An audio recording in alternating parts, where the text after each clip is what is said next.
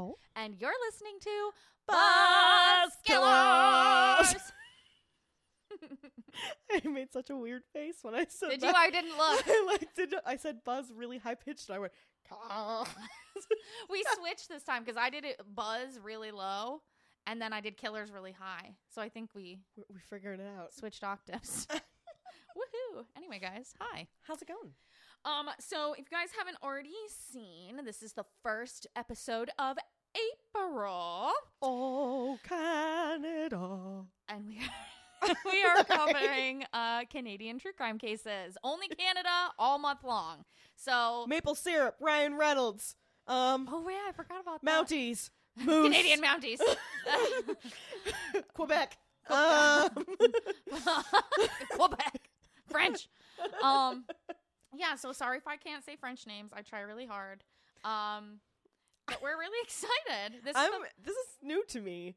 yeah, I- we like, didn't know anything about this. I don't think I've. I mean, aside from that one "Don't fuck with cats" guy, I don't really know a And lot of Canadian pink- true crime. pink guy, the guy with the pigs. Pinkerton. Oh yeah. Is that her, his name? No, um, Pickton. Pickton. See, I was kind of close. Yep. Um, Willie Pickton. Willie Pickton. I don't know much about that case. I like to forget about him. That's why I don't remember that one. Yeah, that'll probably be a big case eventually, I and definitely Luka Magnotta Oh. because I have seen Don't Fuck with Cats, and man, that guy is terrible. Oh. Um, But we we thought about we thought about this topic for a while, just focusing on a state or a country, um, where you know we could be more specific to the crimes we wanted to cover. Um, and so we didn't know a lot about, like we said, Canadian true crime. Yeah. So that's where we landed. We know a lot about Australia. Australia is a fucked up country, guys, with their crime. Oh my we, gosh. we love you, Australia. Thank you for listening to us, but at the same time, you have that lady that like Skinned her skinned husband. her boyfriend, and like was gonna serve her his body to her children. So gross. So weird. she like hung his like skin in the hallway. It's so yeah, weird. it was so gross. So I was like, well, I've heard a lot about this, but I don't know a lot about Canadian true crime. Do you like other than these two big cases? Do you want to look into that? And Nicole's like, okay. Oh So we did it, and that's what we're doing. um, so Oh, you want to tell the story? I wanted to tell you about this because I literally came across this this morning, and I do this thing where when I wake up in the morning, I can't get out of bed right away. So the Oh, first yeah, thing I do is I just like. I thought you were gonna sneeze. no, I just drank some of the wine. oh. My face was like, guys, this is like what did you say? Fourteen point five percent alcohol. yes, it is. Actually, let me tell them about that first. Yes, then your story. Then your story. So, guys, as we promised, we have returned to Michael David Winery. we love them, We love Michael David Winery. Maybe not the specific wine that much. But We're- we did like the Cabernet. Yes, we did. And I That don't, was We don't like dry, but this Syrah is usually always it's pretty. So, I looked up what this one. So this is the petite petite, Petite, petite.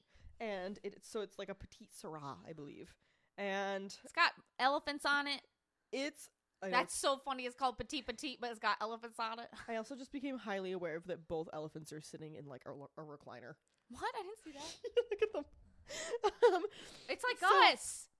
So the petite petite is a joyous explosion of color and fun. It is a substantial, dense, full-bodied Whopper style of wine loaded with pure black fruit and vanilla flavors that coat the palate. It reveals remarkable richness with a finish that is slightly dry and seems to linger. And that's taken straight from their website, guys. and is 14.5% alcohol. yeah, it's really strong. So uh, that And- was my face being like, oh my God. Macy and I are not used to this kind of wine. Here, you can have Despite the fact that somehow we've only ever drank a lot of red wine on this podcast, we like have a white here and there. But Yeah. mostly it's been red because it fits our theme. Well, they're always like the they're the ones that always have the creepy bottles, the scary bottles. And that's I'm sorry guys, we are bottle shoppers. That's what we look for. That's the whole point of this. Literally. Um and sometimes they have not scary names, but like the front looks like the the label looks scary. I mean, we had that Yeah. confetti one that I was just like, whatever, I'm gonna buy this It looks good. it looks good, and it was. Um, so that's what we do, and that's how we find good wines. Is we just like try we've tried we've tried some that I've been like, wow. I did not realize that that was as good as it was. Really Like, I mean, on like the Michael David winery, the Cabernet, I could drink that yeah, and I don't all like the red time. wine, so I don't either. I like I like grape juice with a kick if it's red. yeah. so the fact that they have gotten my palate to be like, mm, dry wine, yum. I was gonna say I prefer sweeter wine, and so getting me to like any form of dry wine is a miracle and I a half. know, I know. Anyway, what was your story? So this happened literally. So the, this article is from yesterday, and I this was one of the first things I saw this morning. Like I said, when I woke up in bed, and I was scrolling through Facebook, and this popped up on the lineup, Oh, I love the lineup. and these middle schoolers plotted to murder their classmates and drink their blood. That was the title of the article. what? and I went, what? I need to know more about this. So these fucking Florida man. they well, they you know they're a bath salt salsa. two they're two Florida tweens, two young girls, 11 and 12 years old, brought butcher knives and a like what did they call it? Not a chalice. like a carafe. A goblet. They called it a goblet. I don't know why they Oh. kept calling it a goblet. It looks like a wine glass. But like they brought butcher knives and a goblet to school. And were and like had a map drawn to the bathroom that was like go to the kill spot. And that's like what, it said on the side of the map. And they were going to like as people came into the bathroom, they were going to stab these people and like planned to drink their blood as like a sacrifice to Satan. Oh my god. This was I was reading that it was like eight thirty in the morning, and I'm like trying not to be like, "What the fuck?" Because Ryan's asleep next to me, and I'm like, um, what? and they it says they plan to kill between fifteen to twenty five people, and they were just gonna keep hiding their bodies, like stacking them up in the bathroom stall, and like draining them of their blood, and then they were gonna kill themselves because they wanted to become. And it literally says they. It says this article says then they they. Sorry. Then wanted to kill themselves to become worse sinners and go to hell to be with Satan. These girls are 11 and 12 years old, my god. Like what the fuck? I was like, Where did you even learn about this? like and they had The not only internet. did they have butcher knives but they had like a pizza cutter and then they had a bunch of pairs of scissors I was like, literally What are you gonna do? it like shows so there's like a link to the items that were collected from them and you can see there was a pizza cutter knives Okay. scissors Those are sharp scissors. And that's the goblet the quote unquote goblet It's a wine glass. it literally looks like a green it's like a green wine glass guys oh my god. but i i was like oh my god You were like, I can't wait to tell you this story. I was like, what is it? I was like, I read this this morning. I was like, I've got to tell Macy this on the podcast. Oh my god. I almost texted it to you, and I was like, I'm gonna wait. I'm gonna wait. Well, maybe we'll do an actual, like, seriously planned research in the moment, um, mini It's mixer mini. it. re- It reminded me a lot of the Slender Man murders. oh, those yeah, girls those that like tried to kill their friend to sacrifice her to Slender Man. That's what it reminded me of. Shit. Yeah, I forgot about that case. That is a fucked up It case. is really fucked up. oh man. Oh man. Oh man. Oh man. Oh man. but Um, uh, that's not a real case today, guys. I just wanted to. No. I had to be like, please listen to this. We're talking about. Canada. We, yeah, so now we're gonna hop over to Canada. But also, guys, we wanted to, I wanted to bring this up quickly. We just got to 3,000 Oh yeah, we did. like very recently, the last couple of days. And thank you so, so, so much. And we love you so much. And we've, we've had like a big burst of listens and downloads, yes, and, and we're we've so been excited. At one point, we actually like were so blown away by it. We tried to blame Tyler, and we were like, "Did you forget to listen for a while and then like download a bunch He's of our like, episodes?" And "No, was I'm like, on- "No, he's I'm like, actually I'm- caught up." I'm caught up. Yeah. Macy and I were like, Huh? "Wait, that means This was on our own. we had actual people." So thank you. We appreciate Yeah. your support and um yeah, we're really excited about it and we've got actually some cool thing planned cuz you know, very the last, you know, the 1000 downloads that we got, 2000, we had a giveaway. mm-hmm. So we're planning something really special. We're not going to announce it here cuz we are going to talk about it in a business meeting after this. Yes. but um keep watching our social media and um you'll see what that is exactly. hopefully this coming week. Yeah. hopefully. Hopefully. We'll see. Um, It's it's the holidays again, so oh for yeah. some of us. For- Easter. Yeah, oh yeah, Easter. I'm having Easter here, so I'm not going anywhere. Lucky. Um. Okay, guys. So uh, this case is crazy. I'm so ready because I don't know anything about this. It's it's a very it's a lot shorter Mhm. than the last couple I've done, so I'm excited about that. I was like, I don't have to do a two-parter, yay! Yay! um, but it's crazy nonetheless. Um, we are going to be talking about the murder of Tim McLean, um, by Vince. I don't know how to say his actual name. Vince Wei Wei Guang Li. God bless you. Yeah, I hope that's right. Um, Canadian listeners, if you know anything about this case more than I do, please contact us. How do I say his name? How do I say his name? Um, so okay, we're gonna get started. I'm gonna talk a little bit about the victim here, a little bit about his life, and then I'm gonna get into um, Mr. Li, his life, and then into the incident that we're gonna talk about. And this was like pretty. This was pretty big Really? in Canada. Well, I think it was international, but I'd never heard of it. I say I haven't heard this. But it was in 2008, and I was like Is that in high school. say 2008? I was in eighth grade. Yeah, I was in high school. I was so like not paying attention. I was some innocent little bean like ignoring the bad world out there. yeah. so, um, our victim is Timothy Richard McLean Jr., um, and they called him Tim. He was born in Victoria, British Columbia on October 3rd of 1985. His family said that he was super adventurous and liked to travel, and so when he got a job in a carnival as a barker, they thought that that was pretty good for him, and I'm going to talk about what a barker is. I was gonna say, um, all I picture is him dressed as a dog barking at people. So no, I'm, all I can imagine is if anybody knows the musical Carousel. I know I'm uh the the guy is a is a barker, but according to Wikipedia, a barker is a person who attempts to attract pa- attract patrons to entertainment events such as a circus or fun fair by eh, um by ex exhort extorting no by exhorting I think E X H O R T I N G exhorting Yeah. exhorting passing members of the public, announcing attractions of the show, and emphasizing variety, novelty, beauty, or some other enticing. So it's like those people that stand on the curb outside the show and be like, "Come, Come in, see come on, this," and all, like, yeah, come yeah. see the magnificent. Da, da, da, da. Yeah, things like, they that. do in um The Greatest Showman. Yeah, yeah, Come see the world's weirdest oddities and yeah, blah, blah, yeah, like all that. yeah. Like so yeah. that's what he was. Um, and so his family also said he was like a really personable guy and he liked meeting new people. So like this was a, like a great job for him. Four- 14 14.5% alcohol. It is really strong.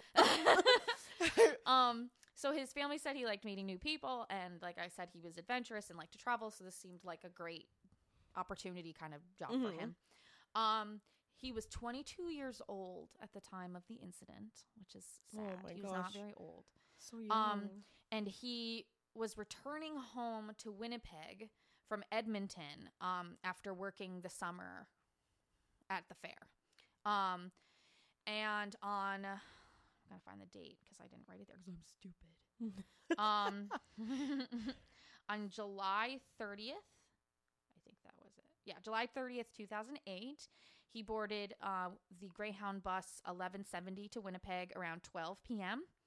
and sat in the back of like one row before the restroom. Mhm. So just keep that in mind. It's where you don't is- want to sit because it smells. Well, you just don't want to sit there in general when you're talking about this. Yeah. um so backtracking a little we're going to talk about vince li now um he was born on april 30th of 1968 in Dan- dandong china. I hope i'm saying that right. Um i don't know a lot about mandarin or chinese. Um there's very little known about his early life in china. Um, but in 1992 he graduated from the university of wuhan institute of technology and earned a bachelor of science in technology.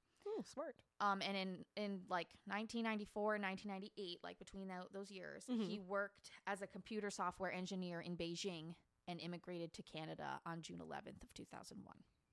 Cool. Okay, so when he did get to Canada, before he was before he became a, like an actual citizen of the country, Mhm. he was institutionalized briefly after the Ontario um, police found him walking along the highway. I'm putting quotes here, following the sun. This was in- Oh. this was in 2003 or 2004. They couldn't find an exact date for it. Um, and here is a big theme, people. God told him to do this. Oh no. God told him to follow the Uh, sun. That's gonna come back, and isn't it? Yeah, that's gonna come back. no. Um, and so he was institutionalized briefly between 2003 and 2004 for this, um, but he did not seek any additional medical treatment at the time. Um, while he was living in Canada around this time, also he got a job at Grant Memorial Church in Winnipeg, and um, was supporting his wife Anna. There's no marriage date. They do get divorced at some point. It's all very vague. I think his wife kind of was like, "I don't want anything to do with this." Uh, oh, I, was say, Um, I wonder what made her leave. I don't know. So it was I- so frustrating. I tried to find more it- on her. I'd be curious if it had to do with his mental health. I don't think so. She Okay. she didn't mention that, but we'll talk about it. Okay. Um, he worked menial jobs around the church. I, I kind of got gathered that he was like a handyman or like a do like do whatever kind of guy. Like they could just be like, "Hey, go rake the front lawn," and he'd be like, "Cool." Yeah. um, and Tom Castor, Tom Castor the pastor. Is that really the pastor's name? Oh my god. I, I've been waiting. I've been waiting to say that. I would literally every time I saw him, I'd be like, "Hey, Tom, Ca- Tom Castor, the pastor, how's it or going?" be like Pastor Castor. Pastor Castor. Um, so Pastor Castor uh, said that he did a pretty good job. Um, he was there was like an obvious language barrier, but he seemed to be happy in his job, was Hmm. doing it well, and they had vetted him completely through background checks and references. So, so, like- to that point, it doesn't sound like he's had really too Yeah. many issues. uh, and another employer actually that they talked to said that they like he never showed any signs of anything being unhinged or anything like th- this came completely out of the blue for people Huh. um he left the job at the church in the spring of 2005 he'd only worked there for like six months Oh. but Okay. um he became a forklift operator briefly and his wife was working at a um as a waitress and he legally became a citizen of Canada on November 7th of 2006 that date varied but that was the one I found was most accurate Okay. um sometimes they said it was a different day but Mm. that's the day I say so there we go um, and then very suddenly he moved to Edmonton, um, in 2006. Like just kind of packed up his shit and left. Huh. Um, a 2009 article um from the Toronto Star suggested that he and Anna also got divorced uh, in 2006 around, the this same time. So that's why he left. So it's possible that's why he left. Yeah. Um, that makes sense. and so when he moved to Edmonton, he had a very of like various jobs. He worked at a Walmart, he worked at a fast food place, he was div- delivering newspapers, just kind of doing whatever to make things meet. But like this guy has a degree in like computer science. That's that's a sad fact That's so of crazy. people who immigrant immigrant Nicole immigrate. Grammar police. Of myself. I just wanted to hit myself. but it, it is a sad fact because and it's all specifically because of the language barrier. People it's it happens here in America too. People come over here and they have these Great- degrees. yeah, degrees. And they're they can be the world's greatest doctor from China and the moment they get here they're basically resorted to being janitors and because people don't see them as anything else and that's terrible. I they're know. brilliant people. I know he was Like, smart. Like it's hard to get a computer science like, degree. Yeah, say he earned that degree, like, and he's a smart fucking person, and it's all because he just he Doesn't immigrated. speak the language. he immigrated and doesn't speak the language. yeah, it's dumb. We see them as less, and that's terrible. It doesn't. It's so dumb. So, like I said, Pastor Castor Pastor Castor. and um, the newspaper delivery boss, his name was Vincent Augert, both said that Li was reliable and what? you said Augert, and all I wanted to do was go yogurt. Yogurt. nope, it's Augert. um, they, they both said that he was reliable and hardworking, and like I said, never showed any signs of trouble. What are you giggling for? that just made me laugh for some reason. You know when that random thing strikes your funny bone? that was Yeah. apparently it was that guy's name. Albert. Yeah. Um, Continue, please. so shortly before the incident, like I said, that happened like July 30th of 2008, he was fired from his job at Walmart, and there was some dispute between Li and another coworker. Um, it there was there was one article that said it was other employees, like multiple, but I Oh. couldn't find that substantiated anywhere else. okay. But there was some sort of disagreement with an Oh. with an with one p- employee or more than one. Hmm. Um, and around this time, he also asked for time off from his newspaper delivery job. So it was Interesting. kind of strange. He got fired, and then he was like, "I got to take some time off." Um, and- you're- and a man who's struggling to make ends meet. That's a little. yeah, That's a little odd that you, you know, if you've just been fired, that you're gonna be like, oh, I gotta take my other job off too now. Mhm. and also it was kind of weird. Like I said, they had said that he and his wife Anna were divorced in 2006, and then he moved to Edmonton. Mm-hmm. But there were also like sources that suggested that like he moved to Edmonton and then she followed shortly after like because there was an article that I read it was the Toronto Star. So I Yeah, you want to believe I that? wanna believe that. they said that um he'd left a note for his ex-wife shortly before the incident um and he left and, and it said I'm gone don't look for me I wish you were happy. I wonder if maybe that it was something like they maybe they were trying to work it out.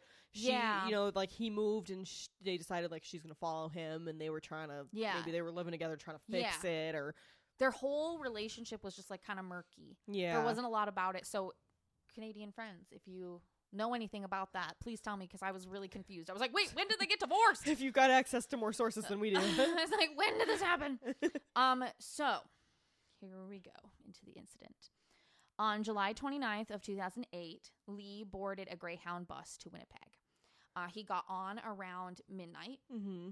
and then got off at approximately 6 p.m. ish. So he was driving for a long time. But Yeah. Canada's huge. Um, and he got off in Erickson, Manitoba. And the bus driver of that bus tried to tell Li that this was not his stop. Like, he tried to be like, dude, this isn't your. Because he was trying to go from Edmonton to Winnipeg. Oh, so his and- bus ticket was for further. Was for further. And the guy was like, hey, dude, this isn't your stop. And he got off anyway. Very weird. Oh. Yeah, that's Um, weird. He wa- and he was carrying at least three pieces of luggage, but was seen on a bus bench by a grocery store all night long.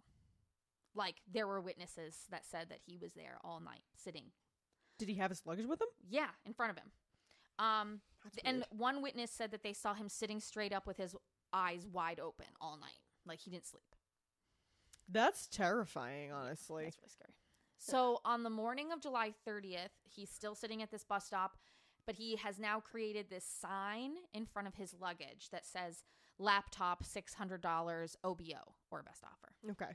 Um and he ended up selling his laptop for $60 to a 15-year-old named Darren Beatty. That's quite the difference. Yeah, exactly. Um. and obviously this kid was a very good Samaritan because after the incident, he found out who he had bought his laptop from and he he gave it to the police. Oh, what a good kid. Yeah, so um that laptop had was confiscated by police eventually. Did they end up finding anything on it? I don't think so. I didn't find anything about it again. Okay. But it was very just odd. It is like the- really like his odd. behavior is just odd. I was um, gonna say I don't. Six hundred dollars to sixty is Yeah, exactly. that's a huge freaking OBO. Yeah. or best offer. Give me like I was gonna. That's like if somebody if, if I was selling something online and somebody was like, "Hey, I'll give you sixty for six hundred, I'd be like, "Ha, what? uh Get no. out of my DMs. No, Go thank away. you. Go away. um so he continued to sit at this bus stop until around 6 p.m. that day. Mhm. um, when he eventually boarded another bus that was going to Winnipeg. And around 6:55 after everybody had gotten on or whatever, the bus departed. Mhm. And at this time, he sits at the front of the bus. Like when he first gets on this second bus, he's sitting around the front. Um, a witness named Garnet Caton, and actually, I have a couple videos of him just like describing what happened. Um, like with several newscasters asking him like right after the incident and then a couple of like maybe days or a couple like a week or so It's after. gotta be terrifying. Yeah, he remembered him getting onto the bus. Mhm. And he said that he, he described Li as being a pretty tall man, probably about six foot. Um, he was in his 40s and his head was shaved and he was wearing sunglasses. Mhm. And there, let's just talk about this. There are 37 other passengers on board the bus at this time, That's a lot of people. Inc- like not including Li, Yeah. not including Tim McLean. okay. Um, the bus at some point, I, I couldn't really get a time when this happened, but at some point the bus stops for a scheduled rest. And um, Li gets off the bus to smoke a cigarette. So does Tim McLean. A lot of the passengers get off and remember him Yeah. standing there. There were some passengers that said that he looked like unhinged, but like, I was like, mm, did he look unhinged in the moment, I or was like, gonna say because I'm sorry if I saw somebody standing outside the bus I was supposed to be riding on with this person and they looked unhinged to me, you bet your ass my I would be in front of the security desk being like, okay, the bus driver? I would or, like, immediately go to the bus driver. Somebody like I'd go into this, I'd be somewhere and be like, okay, there's this guy that's like on this bus with me. Yeah, they he, said that he he's like doesn't. pacing and stuff. say but like, he doesn't look okay, and I'm a little bit concerned for my welfare Yeah. being on a bus with him. Like, yeah, I mean, but the fact that nobody brought this up to like to the driver or anybody else's attention made me think that maybe even if he did look a little like odd, maybe he looked odd, but maybe say- not unhinged. I was gonna say I feel like unhinged. Maybe they said unhinged, but it's too big of a word. I think he might have maybe just like seemed odd. anxious a little bit, you know, maybe Yeah. fidgeting, kind of pacing, but like I Maybe he uh, doesn't like buses. I'm maybe sorry, he doesn't like cars. you tell know? me somebody looked unhinged, and I'm like, to me, they, I'd picture them sitting on the ground, rocking back and forth, pulling their own hair out. Like, Yeah. so they're Yeah. they're Yeah. clearly not okay. Yeah. So I I was kind of like mm, I didn't really put a lot of that in because I was like mm, I don't really know how accurate that is. Yeah. Um, because like like I said, like Garrett or Garnet, sorry, Garnet Canton, he talked a couple of times and didn't really say anything like that. Yeah. He remembered him getting on the bus and he remembered what he looked like, but he never said like The man was on. he was oh there was something weird about him. Like, you know, it just so whatever. Um, so like I said, they stopped at the rest stop. Everybody was like taking a smoke break, going to the bathroom, whatever. And eventually they all board back on the bus again to Mhm. head out. And when they all boarded the bus again, Li moved his seat next to Tim McLean, one row before the restroom in the back. Mm. Um, some passengers were sleeping. Others said that there was a movie going on, The Legend of Zorro. If you guys haven't seen that movie, it's amazing. Put it on your list. I like how I didn't even have to say it. You just knew I hadn't seen it. um, it had uh, it's it's a really good movie. It's got Antonio Banderas in it and Anthony Hopkins. It's really good. oh, okay. Um, so the bus TV was playing this movie, so like they they were all just kind of chilling. yeah. Um, and they were traveling the Trans Canada Highway about 12 miles um, from Portage La Prairie. I hope I'm saying that right. Or. Porta- Portage. It might be French. Portage La Prairie. Um, I don't know. Um, but it was like it was a very isolated stretch of road, very Gotcha. quiet. Not a lot of. It's not like a h- main highway or anything. Yeah, there's no like businesses or turnoffs Yeah, or anything. yeah. It's just like back roads. Almost. Not like back So- roads, but country. Yeah, yeah, country roads. I getcha. Um, so according to some witnesses, when Tim got on the bus, he kind of just went back to his seat and he put in his headphones, um, and he started falling asleep. And when Li came to sit next to him, he didn't really acknowledge him. He saw him and was like, "Oh, you know, okay," and Yeah. like put his head. He was sitting in the passenger seat, so like his head was toward the window mm-hmm. and then Li was sitting in the aisles. So, like I said, he's sitting in the window seat, head against the window, trying to fall asleep, headphones in his ears. Doesn't really pay attention to Vince Li. Mhm. Not very long after Li sits beside McLean, he pulls out a large hunting knife. Where is he hiding this knife, you may ask? I don't know. I really don't know, but a lady said, another passenger said that they had saw it sheathed on his side. Like when he went to the bathroom. If I saw a fucking knife sheathed on somebody's side, I would go to the fucking bus driver. I'd be like, oh. This dude has a knife. What the fuck?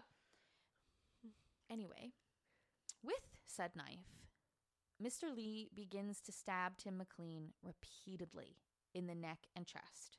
Oh. M- Tim McLean immediately wakes up and Obviously. begins screaming. And he fought with Vince Li fiercely for a brief couple of moments, but it was like basically already too late. Yeah. Li was blocking the aisle. He was in the aisle seat. So he was like over him in oh, the in there's the like window there's seat. nowhere you can He- go. there was nowhere he could go. Um, and he had defensive wounds. So he tried to get Oh. away from this dude.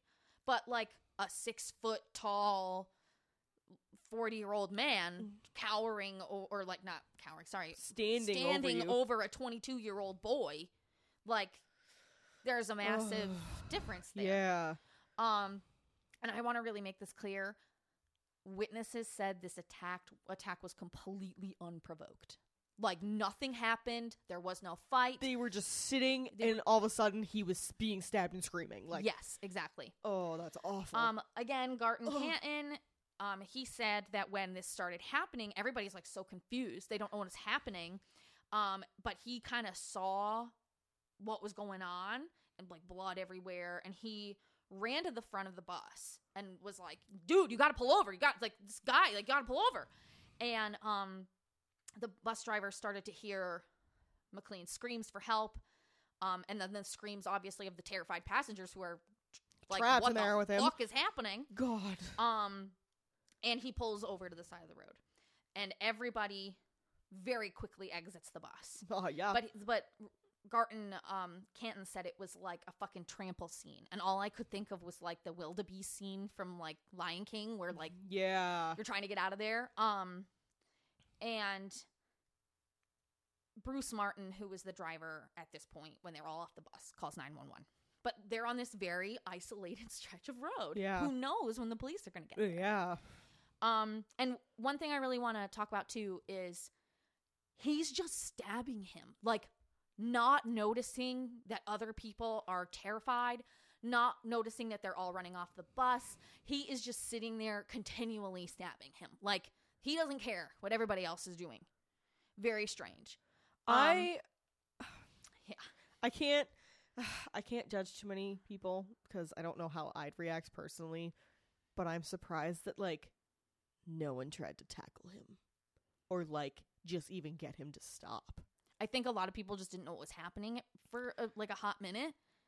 It like I would have immediately grabbed him. I was been gonna say I "What feel like? I would have come up behind him and like put my arm around his throat and been Yeah. like, "What are you doing?" I don't doing?" know why Like, nobody did that. Um, But I, I guess you mean you can never say what you'll ha- what, it- but, but what you would you'll do in that moment, shock is when a crazy thing. when you're on a bus half asleep in the middle of nowhere and all of a sudden there's people screaming and blood flying everywhere. I don't think you might be just like, you're just gonna be like, ah. I gotta get off the bus. Um, so once everybody's off the bus, uh, the driver of the bus, Bruce Martin, and I think it was Garton Garton Canton. He talks about trying to get back on the bus to like figure out what's going on. This all happens in a matter of minutes. yeah, and um and there was another truck driver not like a big rig driver i think but like a just a guy on the road Yeah. who saw the bus pulled over and everybody outside of it and was like hey, all okay? what's going on so he stopped to help um and they all get back on the bus in an attempt to try and save mclean tim mclean. Oh, it's probably far it's too late. very very late. And this is when the three men witness vince li decapitate him. No. like witness him do it. Like cutting off his fucking head. Um obviously they're like li sees them at this point. He like turns and sees them. And he i don't know if he like ran but he met them somehow at the front of the bus and told the driver to close the doors.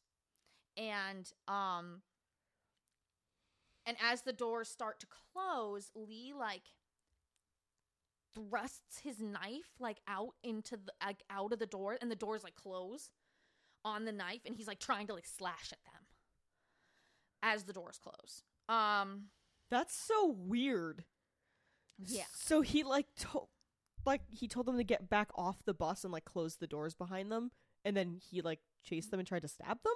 it's, i don't know what he this dude's thinking it's very weird That's bizarre. i think he might have come up and been like close the doors like you know it wasn't calm or something yeah. and then they were like okay and they got off and then like maybe to scare him or something Yeah. but like because he was not interested in anybody but tim mclean yeah. very strangely Okay.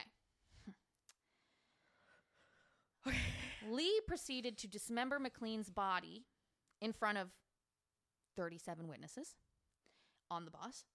And Oh my god. like I said, he decapitated him. Those three men who boarded the bus saw it, but everybody outside of the bus saw it through the window. oh. And he presented Tim's severed head to the passengers watching outside. Mm. Um, and then at some point, it's all very murky, like when this happens. It's like, yeah. um, at some point, he brought Tim's head to the main door of like the bus. yeah. and he just like dropped it after he presents it. Um, and he went back to McLean's corpse Oh god. and began still cutting him up and cannibalizing his flesh. Are you serious? Mhm. Oh no. At some point, Li did make an attempt to escape um, by driving the bus away. Are you serious? But the bus driver was a quick thinker and he managed to engage the emergency immobilizer system on the bus. So it was inoperable without like the fancy key. Smart. Um and I and I think that I think that one of the witnesses says that the mechanism to do this was like in the back of the bus. Like like Yeah. not in the back of like the actual inside but like it was like on, like underneath Yeah. like in like the actual system of the bus um and i wanted to i didn't know what an immobilizer was so an immobilizer is an electronic security device fitted to a motor vehicle that prevents the engine from running unless the correct key is present this prevents the vehicle from being hot wired after entry has been achieved and thus reduces motor vehicle theft and that is from wikipedia okay. um, and like I said, multiple witnesses said that he had no concern for the other passengers, very oblivious about what was going on, Mm-hmm. showed no sign of rage or any other emotions during this attack. And they said he seemed robotic. Like he was just like had a job to do and that's what he was doing. Um This is bizarre. so around 8:30 p.m., the Royal Canadian Mounted Police, RCMP, that's what I'm going to call them. Um, they and they're from the um, like I said, they're from Portage la Prairie. I hope that's how you say it. Portage la Prairie. It sounds better than that. it doesn't. Um. They um received the call about the stabbing and they arrive at the scene. And Li at this time is being prevented from leaving the bus by the pat like by Garton Canton, the bus driver, and Chris Aguilera, who was the truck driver who had stopped. They all had, Good. they were all brandishing weapons. They had a hammer, they had a crowbar, um, and they were not letting him leave Good for them. the bus. Because I'd be terrified of him. Yeah. And the other passengers are like huddled on the side of the road, crying, vomiting. They can't get to their stuff. They can't call anybody. They don't know what's going on. Like I would have just dropped my phone and gone. Like I, I- mean, probably my phone would have been in my pocket. But like you're on a you're on a isolated stretch of road. Who knows if you even have service? Yeah. So like good thing he got through to the police even though like who knows How now? How long did it take the police to get there? I couldn't find it's so the timeline is so weird. Okay. because I know that they left around 6:55 from where he had been dropped off in Erickson, Manitoba, Okay. and they arrived after the incident started. There was a rest stop, but I don't know how long they were driving for. Yeah. So between 6:55 when they left, there was a scheduled rest stop, the stabbing, and then they arrive at 8:30. So not very long. It's like a very quick turnaround of events. I was just gonna say because I'm I'm just trying to think. In this time between when they stop and with like the police getting there, he has managed to stab this man however many times, decapitate him, dismember other parts of him, and eat part of him, and like try and escape with the bus and like. all very it happens all very quickly. I would say like that's crazy. That Yeah. happens really fast. It all happened very quickly. oh. um, So, um, at 9 p.m., the RCMP call like they have already called in a ton of people. They're in an active standoff with him, oh god. And um, there's a heavily armed tactical unit that are that is there, and um, special negotiators that are Mhm. there to conduct con- like conduct some sort of I don't know. They're trying to negotiate him to, with him to come out. Yeah. Um, but they've all arrived around 9 p.m. And during this time, Li was seen pacing the aisle of the bus, and he was also continuing to cut McLean up and desecrate his corpse. Um, Mm. the police officers also at this time witness Li remove some of his flesh and eat it. Oh. like- Like the bus, like the bus passengers have already been like, "This dude decapitated him. He dismembered him. He's been eating him," and they were like, Bleh, "You know, sure." And then they saw it. they saw it happen. Um, Oh my god, that's disgusting. that's so several fucked. RCMP officers said that they told him to drop the knife, like you know, with a. Yeah. and they heard him say i don't know if like a window was open or like or like maybe you could hear through the glass a little bit but they heard him say i have to stay on this bus forever That's weird. weird um and then around this time also the other passengers are being taken away by the police to get their statements Oh, like they're like all right we got to get you out of here Yeah. like this is crazy um so on july 31st 2008 at 1:30 a.m. Li attempted to escape the bus by breaking one of the bus windows. Um, he threw out a bunch of his personal belongings and the knife that he'd been using, doesn't sound And- very smart.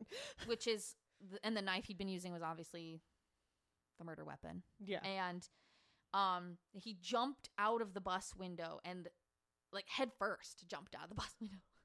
Bro, you shouldn't dive to pavement. That that what? and he like landed on the knife and i couldn't like he ended he ends up getting taken to the hospital later for like injuries i don't know if he like cut himself during the, the dismemberment or cut himself when he tried to jump out of the bus but like he cut maybe on himself s- at some maybe point on some broken glass in Yeah. the window or something. yeah maybe um That's fun. police apprehended him they had to tase him twice to get him to go down my god, was he on drugs? we're gonna talk about that. Um, they put him in handcuffs and then put him in the back of a cruiser. During the arrest, Li apologized to the police and asked them to kill him. And he still had McLean's blood like smeared all over his fucking face. Oh my god. It's at this time that the police find Tim McLean's ear, nose, and tongue in a plastic bag in Li's pocket. Oh. When the police searched the bus, they found Tim McLean's body scattered all over in plastic bags. In plastic bags? Okay. Um, That's weird. And they noticed, because obviously he dropped his head and, you know, whatever, they noticed that his eyes and part of his heart were missing, and the police believe that Li ate them. Are you serious? Yes. I'm not okay right now. Oh my god. Um, I'm so glad I ate before this. I don't think I'm gonna eat the rest of the day. okay. And when Li did get to the police station eventually after going to the hospital for treatment of his wounds, um, he confessed. Like openly confessed that he had done this. I'd hope so because fucking there's 37 witnesses. After his arrest, Li refused to speak to prosecutors. Refused. And um yeah, I don't get it. Um I'm gonna confess, but I'm not gonna talk to you. I know. He, he confessed to police, but he would not talk to prosecutors, and he did not want his court appointed, appointed attorney. Like, he did not want anything to do with that. Very weird. I'm so confused. So, he refused to hire his own attorney. Refused. And didn't want anything to do with the court appointed one. He ended up getting, like, he ended up, like, you have to have an You, attorney. they like give you one, and They're like, especially "No, because they to." ended up determining that he, like, was Was- mentally unstable. Like, he Yeah. couldn't, he couldn't He couldn't even represent rep- himself. represent himself. yeah. you have to like go through a lot of talking with people to be able to be competent enough to do that. Yeah. Um at his pretrial hearing, the judge asked Li again if he wanted to appoint his own attorney. Um and he shook his head and said, "Please kill me" under his breath. Um the judge did not acknowledge this comment, but it was heard by several media outlets who were in the courtroom at the time and it was in the I can't talk. And it was in the court court clerk's notes that he had said. So, um at the request of the Crown Attorney, Judge Michel Cartier orders that Li must meet with Dr. Stanley Yaren, who was Manitoba's chief forensic psychiatrist. Mhm. Um, and they had 19 court ordered assessment interviews, and these were to determine his mental state and to see if he was fit to stand trial and to see if he was criminally responsible for his actions. it's a lot of meetings. Yeah. yeah, a lot. Um, and guys, something really sad that comes out of this um, on December 21st, 2008, five months after the attack, um, Tim McLean's girlfriend gave birth to their son. And it's I can't. that's really sad. Um, That's awful. there's been a really bad custody battle. I mean, I think it's resolved at this point, but Mhm. at that time there was a bad custody battle between Tim McLean's girlfriend and his family. Um, I. Why? I don't know. I was gonna say, was she unfit in some way? I think probably. because that's the only reason I can think. Like, why would you want to take that boy away from his only living parent? Yeah, I think there was something going on that we don't know about, but like I said, there's a lot of kind of gray area Yeah. in this case. I, this was an article that I found about like the aftermath okay. about like a bunch of the passengers that day and like what they had to say and um you know his parents obviously talking about um and a lot of these articles came we're to talk about that. okay. Um, we're gonna talk about on. um cuz stuff happens with this that's I don't really understand. Um and like I said, um at the time the article was written about all of this, he was I think I like I said 9, I think. And um he knew some details about what had happened, but not everything. Obviously, you don't want him to know everything. But she said that um the mother said that he had actually like found out things from school. Why did I? I had a feeling. Mm-hmm. I had a feeling there was going to be that Mhm. jerk kid that heard something from their parents and came in and was like, "Well, my mommy says My that mom said your daddy your was daddy, hacked to da, da, pieces." da, Like, like his Yeah, kids so- do that shit. yeah. Guys, don't say things in front of your kids like that because even if you say, "Hey, don't repeat this," they're gonna repeat They're it to repeat it. because they're kids and they don't understand. Yeah. I'm to I'm to take a sip of wine. Mm, Good luck. It's rough. this is Yowza. a strong wine, guys. Yowza, I yowza. haven't even made it through. I'm not even halfway through We're my probably first not to finish this. Sorry. Yeah. We love you, but this is like this is they say it's dense. It is. Very. Um so Vince Li's trial begins on trial, quote unquote. um begins on March 3rd of 2009.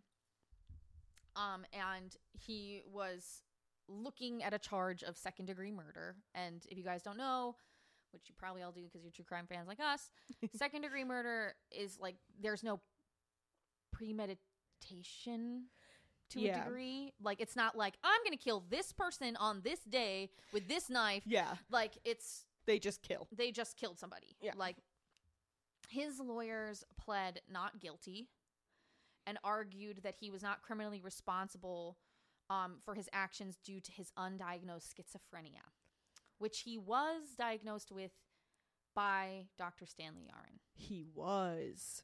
Yes. Oh no. So Dr. Stanley Yaren uh, testified in Li's defense for the crown, and where is this? I talked about what the crown is. Maybe I didn't. But anyway, that's what um like Canadian lawmakers call their like DA, like stuff like that. Like they're the crown a- attorneys. Oh, I swear interesting. That I like put this in here somewhere, but I can't. You're gonna find it somewhere later in your Yeah, notes and be it- like, it "Son of a bitch." Yeah, I'm gonna have put it somewhere weird. um, so he's he is speaking for the prosecution, basically. Yeah. but he's speaking in Li's defense. mm-hmm. He says that during his um meetings with Vince Li, um, he said that Li had told him he'd been hearing voices that he believed were the voice of God Oh God. and the voice had told him to sit next to Tim McLean. Um, and this is a quote from him from the Toronto Star, uh, from Stanley Yaren. Sorry. Um, a, Yeah. vo- a voice from God told him Mr. McLean was a force of evil and was about to execute him. In response to that, in a state of panic and fearful for his life, he carried out the acts that he did. Mr. Li did not understand he was killing an innocent bystander. He did not understand his actions were wrong. Okay. Li also believed because we we talked about that he continued to go back to his body and like hack him up. Mhm. Li believed that um, McLean would be able to come back to life, and that's why he kept mutilating the bod his body and scattering his remains around the bus in plastic bags. Oh my god. Yaren said also that Li, when he was arrested and brought to his facility so he could talk with him, Yeah. um, he was giving very strong antipsychotic medicine, but he was still hearing the voices. He was still having hallucinations, Oh no. and he believed that God was going to come back and kill him. Jesus. Yeah. So his psychosis was like Bad. severe. Um, wow. Yaren also said at the time that he was speaking to the judge that Li was slowly beginning to realize what he had done. He had like dissociated. Yeah. Um, and he was starting to realize what he had done, but he still wasn't willing to admit that he had consumed any of McLean's body parts. Like, would not admit that he ate anything.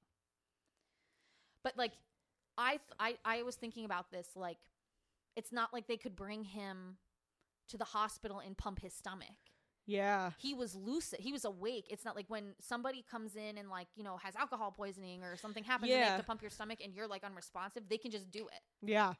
But like if you're awake they can't just pump your stomach without your permission Yeah. and he's like they're he's not going he, to and he wasn't in the right mental state to be able even- to give permission Yeah, exactly. so i and, and I mean, it's also possible that while he was in such a dissociative state that, that he just doesn't remember. Right right He could literally have shoved that down into a deep dark hole because he doesn't want to remember. doesn't want to remember that So yeah, i wouldn't want to remember that It, it, could even just possibly be not that he doesn't want to admit it, but that he literally doesn't remember. Right. Um, another psychiatrist who testified in Li's defense Mm-hmm. was Dr. Jonathan Rootenberg. Um, and he also came to this same conclusion that he was not criminally responsible for his actions. Um, and then during a 2012 interview with a schizophrenia society, that's all the article said, not which one, nothing. I was like, wow, thanks for that. Schizophrenia Society. Li told them, The voice told me that I was the third story of the Bible, and I was like the second coming of Jesus, and I was to save people from a. and I was to save people from a space alien attack. He thought Tim McLean was an alien. Oh my gosh. That's. I'm sorry, it's funny, but it's sad. Yeah, and so I that's Yeah. that's sad. That, like, I that's just- I, I can't even wanna- imagine. I have this like in big bold letters here. No witnesses from the bus that day testified. What? They were not expected to. Why? I don't know. They all 37 of them witnessed him decapitate and eat a man's flesh. I'm sorry. I You're even- gonna I, we're gonna talk about this because there is an element to this story that drives me fucking crazy, and I'm gonna talk about it at the end with my own personal thoughts. Okay. but I just a lot of this I don't understand. Um, so like I said, his trial, quote unquote, began March 3rd, and by March 5th of 2009, um, and it was a different judge. I thought that was strange that his like initial hearing was with one judge, and then another judge was brought in really? but maybe I'm maybe I read the wrong thing. I'm not sure. Let me know. But um, Justice John Scurfield concluded that Li was not criminally responsible for the murder of Tim McLean due to his mental illness. Um, and the judge came to this conclusion with the assessment that was provided by both the prosecution and the defense I wonder if that's why they didn't have the witnesses come in because they already knew that it was going to be like because it was shut- it was basically an open and shut like this man Mhm. clearly had mental problems. mental issues that were not being addressed and Yes. he basically had a mental break. Exactly. Um, Li served no jail time for this. Um, but he was held. He was required by his sentence to be held for treatment at the Selkirk Mental Health Center. Mm-hmm. Um, obviously, Tim McLean's family was not okay with this. Yeah. And his mother wanted the laws to be changed so that people who were detem- determined to be not criminally responsible did end up doing some jail time, which I think that's should happen. I say it, that I'm not completely out of I was gonna agreement with that. I was yeah. I mean, I'll let you finish, but I have thoughts on that. Yeah. Um, and I and I actually read this article where like a bunch of um legal experts talked about like how NCR, the not criminally responsible, is not a really w- often used defense. yeah. So, the, m- like, changing the law, like, wouldn't like necessarily do anything. Like, people don't use it enough for you to change the law. I feel like that's used a lot here in America. yeah, maybe not in Canada, The but the insane definitely. the insanity defense. yeah. Well, it, it wasn't insanity. It was not criminally responsible. Yeah, that's what I'm thinking. yeah. Is like so it's, but he did have to go to a mental facility for a certain amount of time. Like he could, he's not going to jail, but he is being held how long? with treatment. We're gonna talk about that. okay. Oh no. um. So Crown Attorney uh, Joyce Dalmyn said, and this is like a quote. I, th- I think she gave it to reporters. Um, Mr. Li is a schizophrenic. Mr. Li, in my opinion, and in the opinion of the psychiatrist, had no idea that he was doing what he was doing was wrong. People who are mentally ill should not be ill. Eel. um, people who are mentally ill should not be convicted when they don't know what they did was wrong. They need to be treated. I certainly agree that in Mr. Li's case, he needs to be treated for a very long time. yeah. Um, Okay. so in 2011, so he's, as far as we know, in this mental facility being Uh-huh. treated. In 2011, two passengers who were on the bus that day filed a lawsuit against Vince Li, Greyhound, and the RCMP and the government of Canada. They That's big. asked, they asked for um, three million dollars in compensation for quote witnessing the defendant Li stabbing Mr. McLean Jr. to death, mutilating his body, and performing acts of cannibalism. And that lawsuit was dropped in 2015. Greyhound said that they could not be sued for this due to Manitoba's system of no fault vehicle insurance. And I looked up what that is. I'm not sure if this is exactly like what applies. Um, because obviously Greyhound is a national bus company and they probably have different insurance liabilities and stuff. Yeah. Um, I know a little bit about insurance, but I didn't really get this. Um, so no fault insurance means that if you're injured in a car accident, your own car insurance coverage will pay for some of your medical bills and lost earnings, regardless of who was at fault for the crash. Yeah. So, and that's from alllaw.com. Um, so they should have been like talking with their own car insurance, basically. Like, that's what it seemed to me. I'm not sure if this is exactly the same, like what I said, exactly the same thing. Yeah. But I couldn't find Manitoba's system of no fault vehicle insurance. Like, I didn't, Yeah, you couldn't find that exact definition yeah, I couldn't find the exact, was. but that's what the definition of it technically means Yeah. maybe not in their contracts. um, the McLean family also filed a hundred and fifty thousand dollar lawsuit against Vince Li, Greyhound Canada, and the Attorney General of Canada. Um, but the I don't know if any I don't think anything came of that. Um, the article that I read about it said that they were like in limbo, basically, with Greyhound. Greyhound never called and gave condolences. Never. And Are they, you serious? yeah, and they also like started a bunch of like ads. I didn't write this down because I was like, that's kind of dumb. But they started like all this like bus rage ads, and like it was weird. And I, as far as I'm aware, there's been no settlement in that lawsuit. Um, yeah, That's ridiculous. I didn't want to bring that up because I was just like, why would you try and like advertise about this fucking murder? Like, Yeah. what the fuck? Anyway. Um, and really sadly, one of the RCMP officers who was at the scene that day ended up suffering from severe PTSD and committed suicide from the event. oh no. Very, very sad. Um, and like I said, his family is still really like reeling from this. They, ugh, the whole thing is just a mess. So, I come to my little last thing here. Oh no. Li was released from his men- from the mental facility, the Selkirk mental facility, in 2016 after only seven years. Fuck that.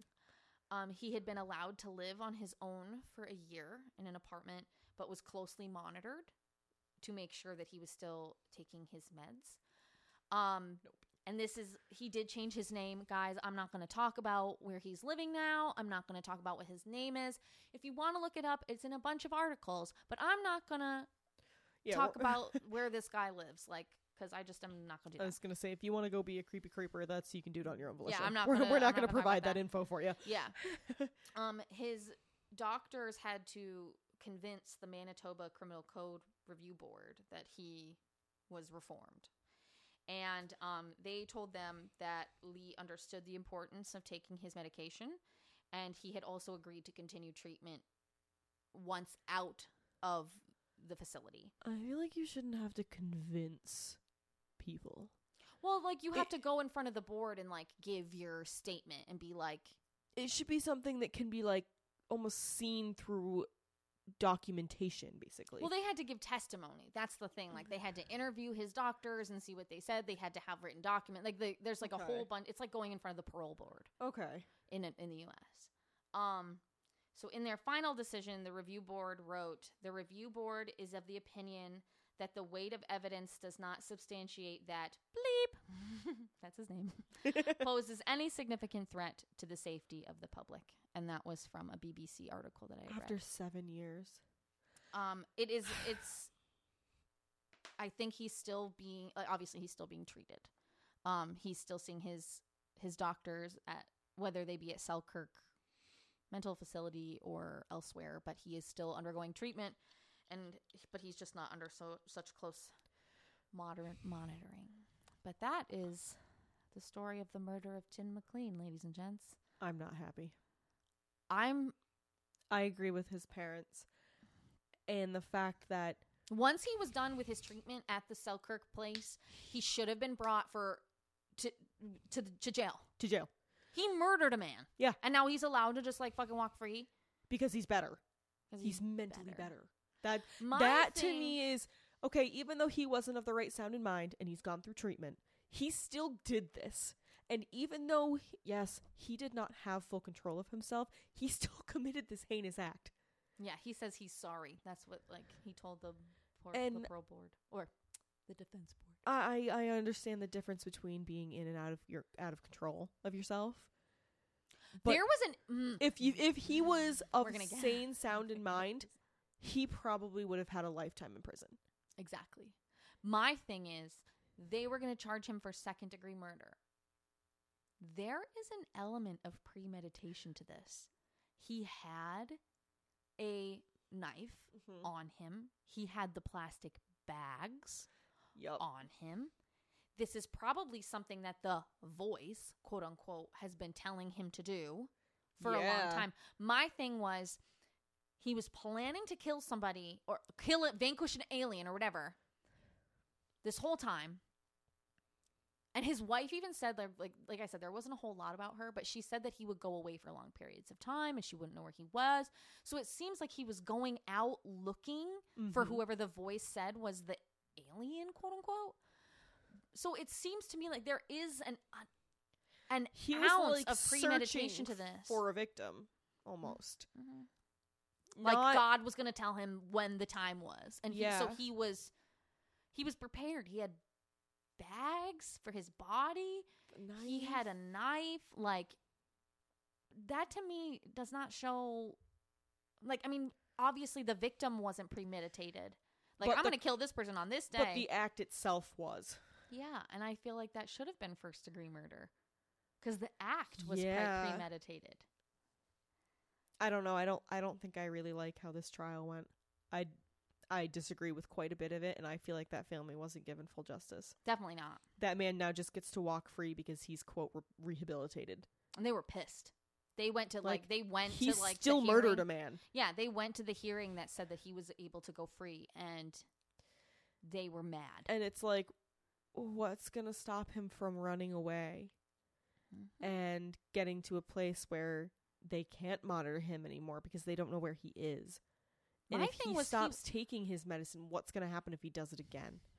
That's somebody like that needs to be monitored more closely.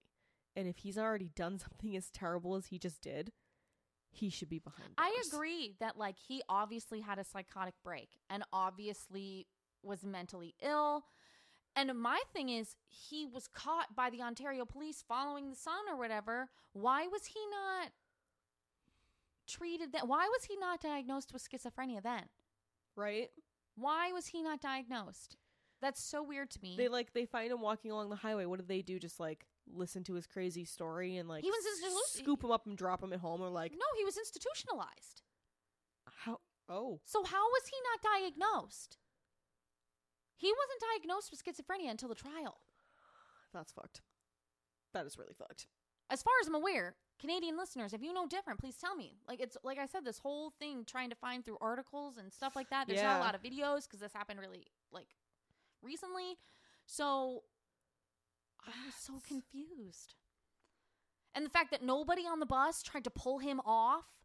Right? They just like watched him like they just all ran off the bus. Like That's like I mean, I'm not saying like they obviously probably have survivor's guilt and shit like that. They probably think about that all the time. oh yeah. Like I'm not I'm not trying to blame But anybody. I just I just don't understand that. I find it hard that out of 37 people, not one of them had the response to be like, we need to help that person. Kick him.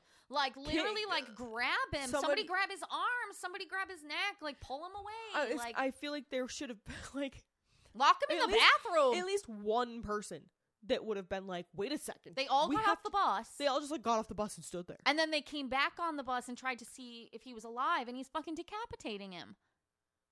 That's My first response would have been to get back there, fucking pull that guy off him, and to, I mean, I'm not a full grown man, you know, like it's probably a little different if it's a guy than a girl. He probably Yeah. would have been like, and I And I mean, I fallen guess over. and it is hard. A Greyhound buses are small, they are small. so it's not like you can surround him. and if And tramp- even- and if people started trampling, But it's like I have to imagine that there was people if there if there was 37 people on the bus, even if he's sitting towards the back, I feel like there would have been people that had to push past him. my thing was, well, he was in the seat, like over him in the oh. basically over him in the passenger seat because he was in the aisle. So they were just running down the aisle, and it was like a trample situation. So people were just running. It probably was hard to even get out of the bus. And I mean, this was like a 65 passenger bus, and there were only 37 people on it. So it's not even at full capacity. And so, why didn't anybody help him? It was just like, oh, we got on the bus and it was too late. I mean, I'm not trying to blame anybody, but I'm just confused. Yeah, I was gonna say it's def- we're definitely not putting blame on them, but it's it's odd to me that nobody tried to help. yeah, nobody, like, they all were just like, get off the bus. They all just started screaming and ran. yeah. Normally, there's always. I mean, it's least possible that, like, I mean, like I said, he fought for a while, but this guy had a big fucking knife. It's possible that he was, like, just dead, like, within minutes. yeah, and like it's just it's possible that there was no time to save him. You know what i mean? And you everybody kind of just wanted to save themselves. They were like, "Well, if even if we tried, he'd probably hurt us in the process, and he's already dead." So i don't i don't know. The whole thing It's- really confused me. I felt like there was an element of premeditation feel like and that confused me. And i felt like the family didn't get any justice for his murder. Like this poor guy has a son out there who's eventually going to learn everything that fucking happened Yep. and he's gonna learn that He's this gonna guy is living a cozy life, mm-hmm. not behind bars, because I don't. Th- I think that he should have been in the facility, the mental facility. I agree with that. But then I feel like once he was treated, he should have been transferred to he jail. should have been transferred to jail. He, I mean, maybe not forever, yeah, but like for at least a, a little while I feel to like see that there's justice done for this guy. Yeah. Like he was brutally murdered. Never got to meet his son. That's so sad. There was another one like that. Oh, oh, Todd Kohlhepp. Remember Yeah. that one guy? His wife was pregnant when he got killed. Oh my god, that was episode one. I know. Guys, this is episode thirty-one. Oh, holy shit! I know. Man, that one was heavy. That is that's. I have a lot of sad thoughts on that one. I don't like that one. I didn't like that. Can that you one. imagine when I was reading it and I was like, what the fuck? I know. And then reading all these articles where it's like, oh, he's gonna be released. Fuck that. And I mean, I don't. I'm not saying that he did not. I think he did. He was remorseful. Like once he came to terms with what he had done, That doesn't mean he shouldn't. but that doesn't mean for he what he shouldn't did. be in jail. Like, okay, thanks, you're remorseful. I appreciate your remorse, but I think his sentence should have been treatment in a facility until he's deemed fit fit to. be with the general population of a jail Yeah, and continuing, you know, treatment while in jail. whatever his sentence was. You know, whether they say it's life in prison, it should have been just he's in this treatment facility until he can be with general population in jail, and then he's moved to the jail, and that's where he stands. I think that's how it should have gone. I don't think he should be. I don't think he should be out at all. hmm Like, what the fuck? I just, I just can't get past the fact that he could just stop taking his meds, and it could possibly happen again. Because Mhm. even though they're monitoring him, what's to people say? People fall through the cracks all the time. say wh- exactly. What's to say he's not just flushing these pills down the toilet? They probably drug test him. If they're really high psychotic drugs, he they're probably drug testing him to I make sure he takes them. I Hope. mean, I would hope. but you never know. And that would scare the shit out of me knowing that he could just fall off the rails again. Yeah. That's sad. Anyway, guys. Canadian true crime first episode. Starting off on a really low note, guys. On a big low note. Anyway, that's that. uh, I don't know what you after want to that say. joyous case, there's some places you can find us. Oh yeah, where can they listen and find us, Nicole? so we are on Facebook and Instagram. We are at Buzzkillers Podcast. Buzzkillers Podcast. We are on Twitter at Buzzkillers Pod. Buzzkillers Pod. We are on YouTube. Go in your little search bar and search Buzzkillers colon a true crime podcast. Buzzkillers colon a true crime podcast. And while you're on there, hit that subscribe button, guys. If Thank you subs- for liking and subscribing. the more subscribers we get, if we get to 100, we can get a personalized URL so you don't have to search for us anymore. We'll Mm, pop right up. We'll be youtube.com slash whatever the heck we want it to be. And you can find us so much faster. Um, so check that out. Our YouTube has some cool stuff on it. you sound so like. Uh, I just like, I'm so. this case drained me. Uh, you were like, what? I- what? I didn't, I did not expect a lot of this case. um but um if we have a whole um playlist on YouTube that has all of our source videos on it so and if some of the witness, like the witness talks with um Garton uh Caton, will be on on there too. cool that's Yeah. really cool Yeah, was I learned a lot from like him talking. I there's there's been at least one or two YouTube videos per every episode for a source so we have a, a- where I find the- a the- our source playlist has like a solid 50 videos in it right now I find a lot of documentaries from YouTube. is that accent I don't know. um, and guys, if you want to listen to us, all right, I'm not gonna. I'm not gonna go like Podbean after all of these. I'm gonna do the smart thing. I'm gonna pull up our link tree You're so smart. because Look at you. we always do this and we always forget at least one of them. Well, because Tyler moved our list. we had a whole list and they disappeared. He moved. We had two lists actually. I know. God damn it.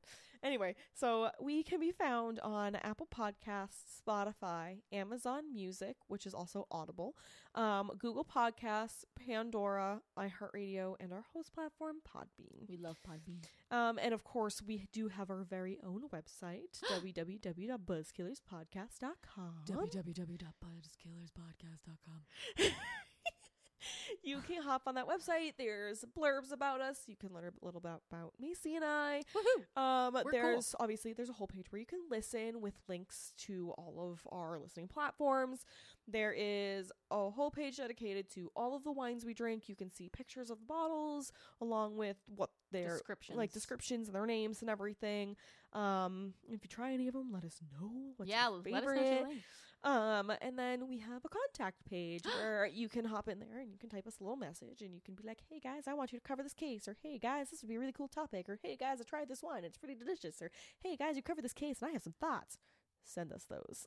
Yes. if you have anything, Canadian listeners, I know that there are several of you. Thank you for listening. Um, Seriously. if you know anything about this case, please tell me. I was so confused. I'm just reading, like, it, I mean, there was a Murderpedia page, and there was like, you know, the Criminal Minds fan page Yeah. or whatever.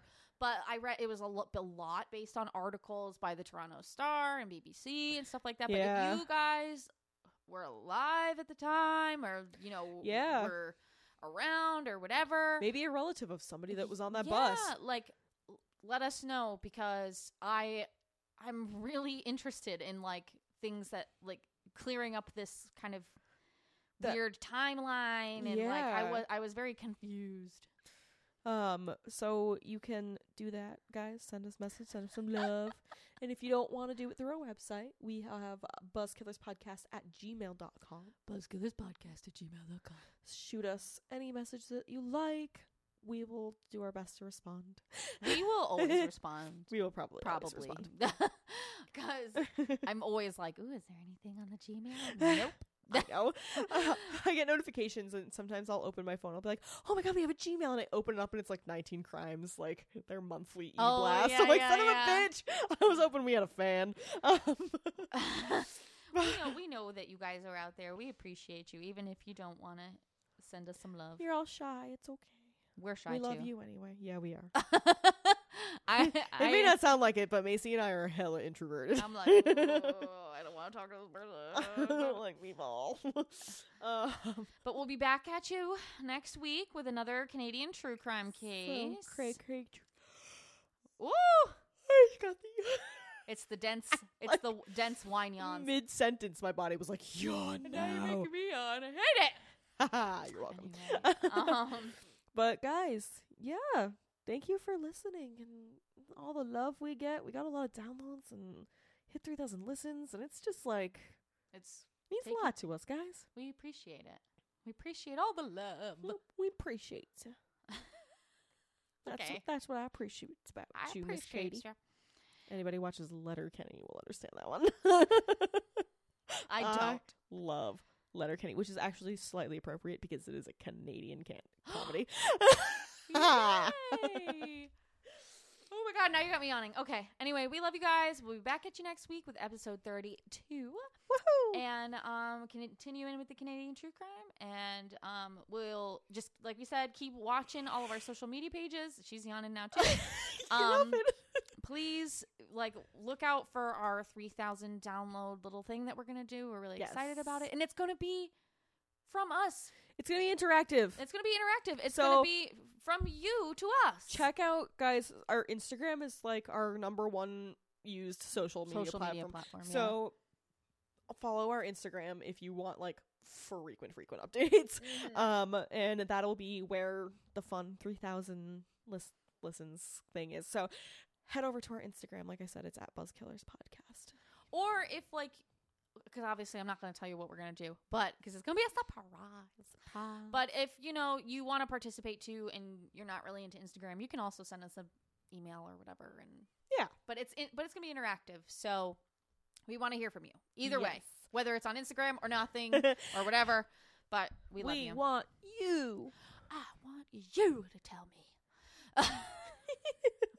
anyway, we love you guys so much, and thanks for listening. And we will talk to you next week. Okay, bye. Bye.